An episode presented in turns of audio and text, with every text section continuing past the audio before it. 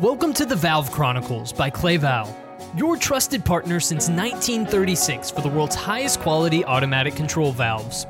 Join us as we share insights and discuss products that are often invisible but always essential.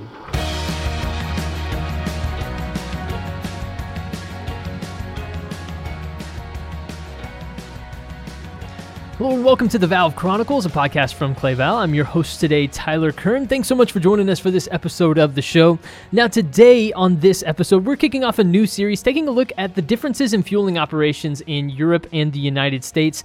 Some of the things we do differently, some of the the ways that uh, that we differ, and what we can learn from one another, and uh, in our different operations. So we'll talk culture, we'll talk differences in vehicle designs, and also what the future looks like. Those will all be on upcoming episodes. And today, we're just going to provide an introduction into some of the primary differences that you should know uh, about this topic. And so joining me today are our two subject matter experts. First, we have Tom Boriak. He's a Global Market Manager for Fueling at Cla-Val. Tom, thank you so much for joining me here on the podcast. Thank you. Glad I can join. Look forward to the episode. We are happy to have you, and I think we're going to have an awesome conversation today. And also joining me today is Richard Hooton. He is the market manager for aviation and ground fueling at Cla-Val Europe. Richard, thanks so much for being here. Thank you, Tyler. Not sure I've ever been a product expert before, but I appreciate the intro.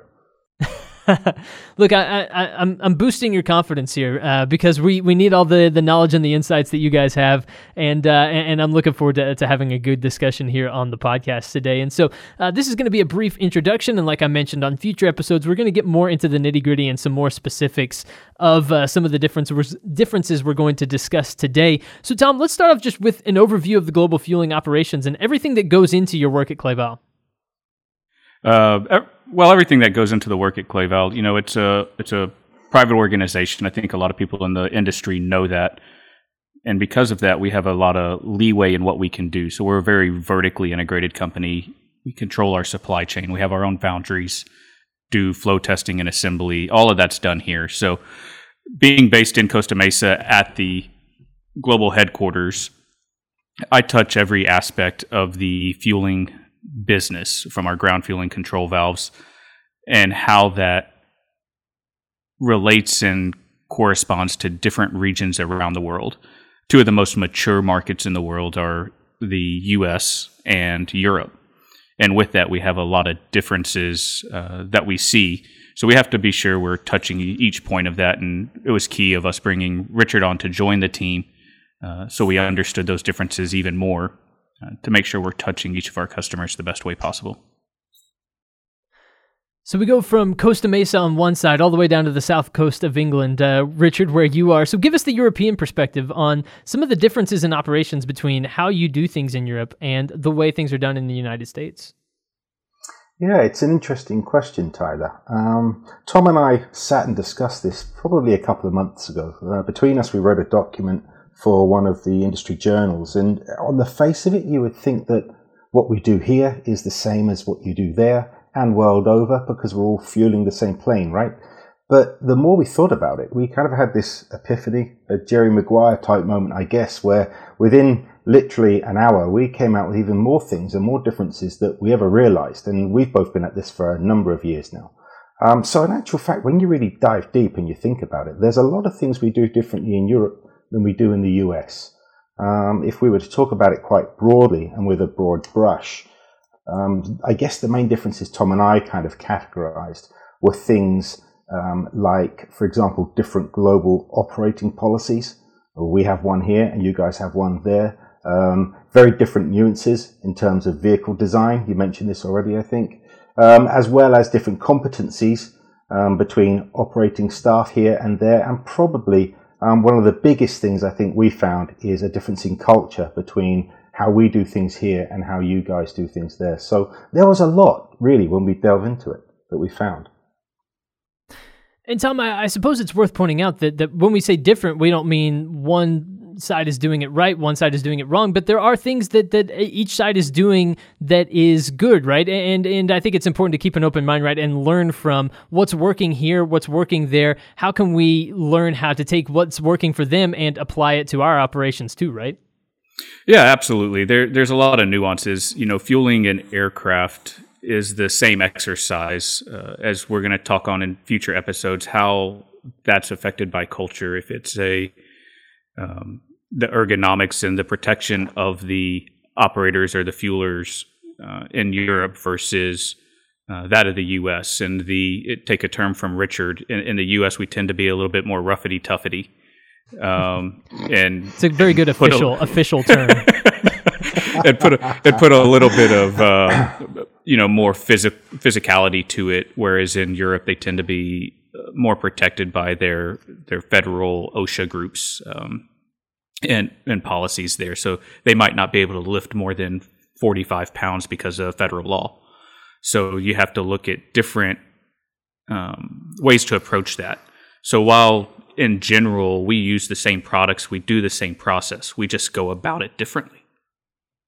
And Richard, I, I, one of the things that, that stood out most to me about your, your answer a moment ago about some of the key differences was the culture aspect. Because I think a lot of people could sit here and say, "Oh yeah, uh, you know, uh, America measures things one way, and then uh, over in Europe you're using the metric system, and that's uh, that's a pretty clear and obvious difference." But I think culture is one that that might catch some people off guard. And while there's certainly a difference between European culture and American, I'm guessing from your perspective that there's even differences in culture between different countries within Europe, right? It's very true, actually, Tyler. It's an interesting observation. Uh, when if I think about how I travel around Europe, it's really funny. Um, you might be in one airport and they like a particular thing, they like a particular product, and they do things in a particular way within reason.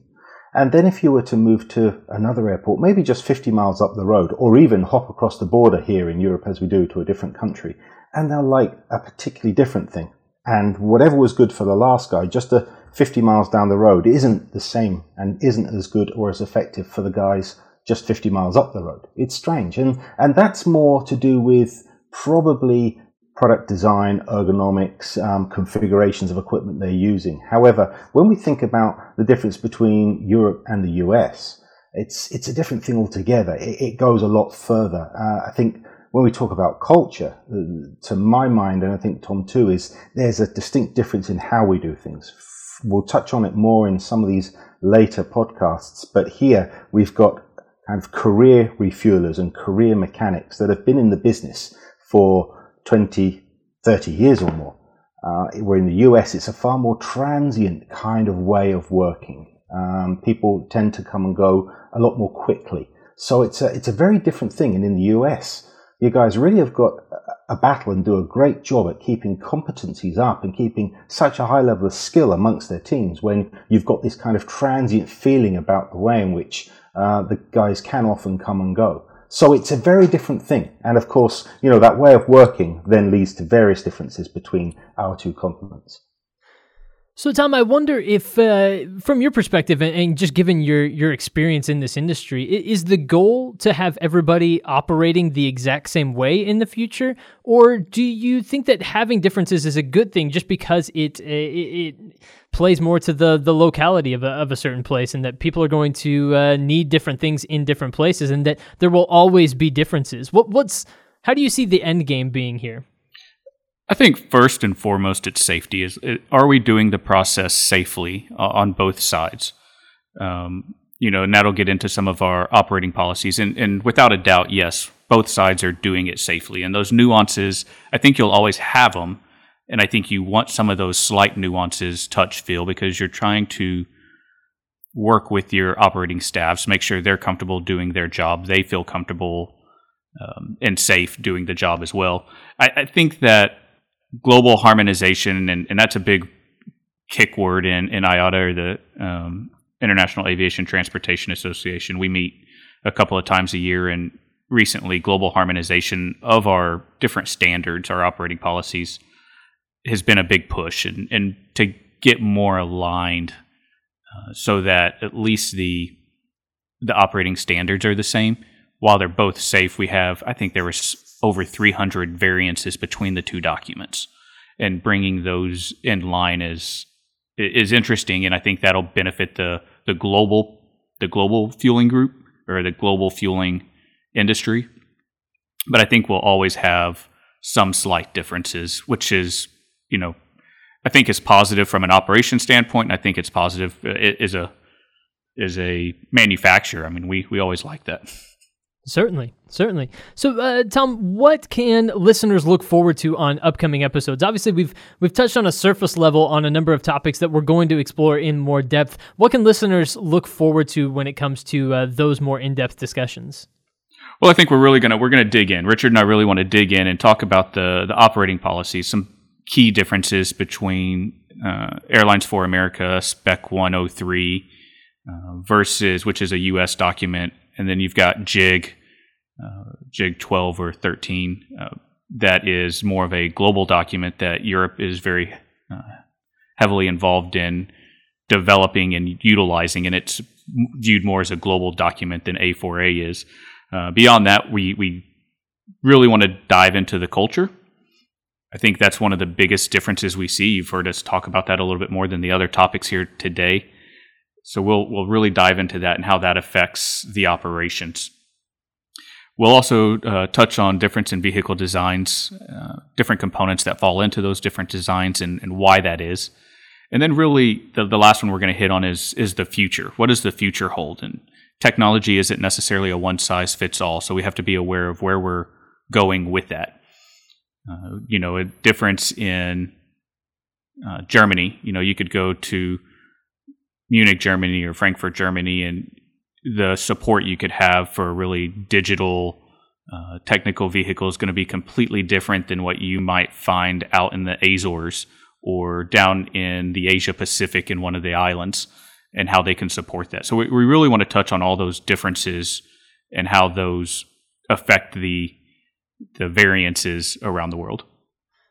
Richard, is there one topic you're looking forward to uh, maybe the most or uh, most specifically when it comes to uh, what we're going to be discussing here in this upcoming series? Yeah, I think for me, Tyler, the, the overriding thing really is one of culture. Uh, and that's the most interesting thing, how we can all do the same job worldwide, but so differently.